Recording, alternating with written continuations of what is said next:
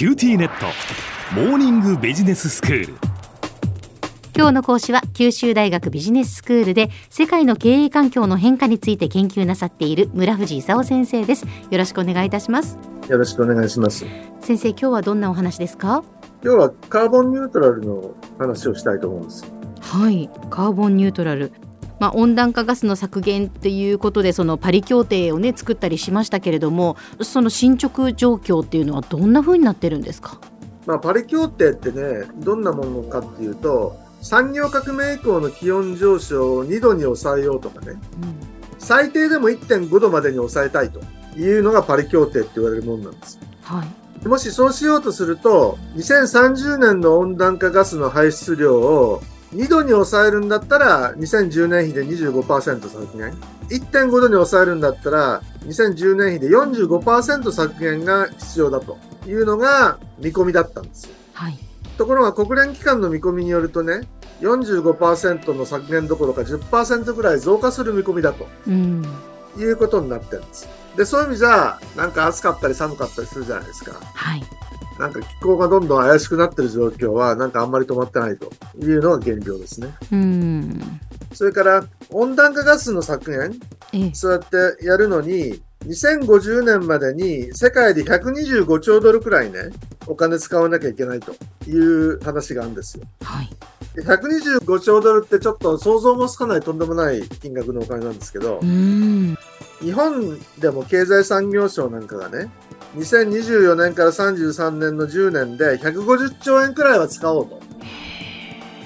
かなりのこう大きいお金ですけどその何にじゃあそれを使おうっていうことになってるんですか、うん。で、まあ150兆円のうちね、え例えば再生可能エネルギー31兆円。再生可能エネルギーってその太陽光だとか風力だとかね、それを使うための送電網だとかね、そういうやつに31兆円、それから充電池に7兆円とかね、それからその次世代自動車っていう EV だとか水素自動車みたいなのに17兆円、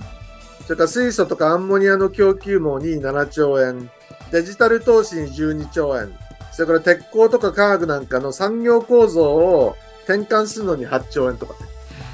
まあもちろん誰かがいろいろな計画作んなきゃいけないんでね。えええとりあえず計画作って実行しなきゃいけないんですけど、えうん足んないんですよ。世界のね、2050年までに125兆ドルっていうと、ええ日本がだいたい GDP の5%くらいだとするとね、5兆ドルくらいは使わなきゃいけないはずなんだよね。ええ24年から33年のあの10年で150兆円じゃ、まだ全然足んなくて、その後もままた150兆円くらい使って、その後もまだ使わなきゃいけないっていうね。う構ですかものすごい勢いでいろんなことを変えていかなきゃいけないと。はあそうなんですね。まあでもそうやってそのカーボンニュートラル対策をこうする中で日本は本当に大丈夫なのかなっていうふうにこう心配になる部分もありますよね。特にね、2つ心配な点があるんですよ。ええ1つがアンモニアでね、はいアンモニアって今まで肥料用のグレーアンモニアって言ってね、化石燃料からアンモニア作ってそれ肥料に使ってたんですよ。はいところが、日本があの海外に対して何言ってるかっていうとね、石炭火力発電所で石炭に20%ぐらいアンモニアを混ぜてね、うんアンモニア混焼って言うんですけど、混焼ってのは混ぜて焼くっていうね。アンモニア混焼で石炭火力発電所を使い続けるということを言ったところ、石炭火力を温存するつもりかと、ふざけんなと言ってヨーロッパからものすごいあの非難されてるんですよ。で、それってどういうアンモニアをあの使うかっていう話話なんですけど、はいアンモニアに3種類あるんですよ。グリーンアンモニアとかブルーアンモニアとかグレーアンモニアとか。これ違い知ってます？全然わかりません。あの、グリーンアンモニアっていうのは、再生可能エネルギーから作るアンモニアなんですよ。はいで、ブルーアンモニアっていうのはね、化石エネルギーのあの LNG なんか使って作るんだけど、出た CO2 を地下に埋めちゃうと。うん CCS って言うんですけど、まあちょっと悪いものがあったら地下に埋めて出てこないようにしようみたいな。そういうやつを、あの、ブルーアンモニアって言うんですよ。はそれでその化石燃料から作って出しっぱなしのね、グレーアンモニアよりはいいと。だけどグリーンアンモニアよりちょっとなんか、あの、地中に CCS で埋めるっていうだけね、あブルーアンモニアは少し怪しいと。まあちょっと環境への負荷がかかるのではないかと思いますよね。あの、どっから時間が経つとね、地中から出てくるかもわからないんでね。あの問題の先送りみたいなね部分もあるんですけど日本政府とかね三菱商事とか三井物産はねこのブルーアンモニア製造に今命かけてるという状況になってるんですよ。そんなことやって石炭火力を温存しようとして大丈夫なのかというのが一つとね、ええ、それからもう一つは日本ってトヨタとかね旧大なんかも含めてね水素に命をかけてたんですよ。だから本当はバッテリーベースの電気自動車よりも水素自動車を先に導入したかったんです。ところがみんなあっという間にバッテリーベースの電気自動車の方行っちゃってね、完全に出遅れたと。うん、で、トヨタさんなんかそのテレビでもね、両方やるんだみたいなことを言ってるわけですけど、えそんなこと言ったって、水素の製造コストまだむちゃくちゃ高いしね、水素ステーションほとんどないし、水素をどうやって運ぶかとかね、そういうのもまだできてないんで、さっきその水素アンモニアの供給網を作るのに7兆円かかるとかね、言うんで、まあこれから水素いろいろ頑張るんですけど、うん、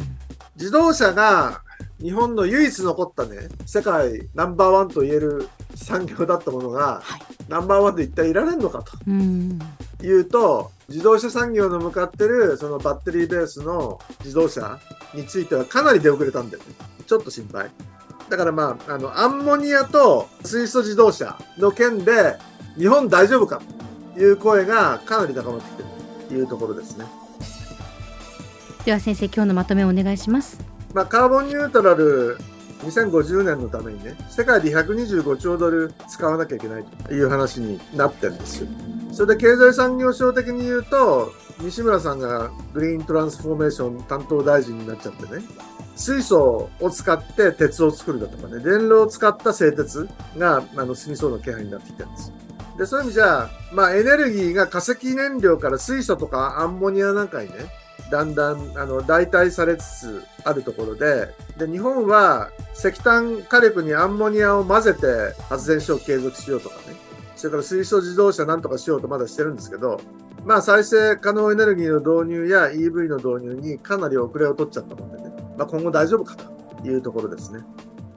今日の講師は九州大学ビジネススクールで世界の経営環境の変化について研究なさっている村藤勲先生でしたどうもありがとうございましたどうもありがとうございました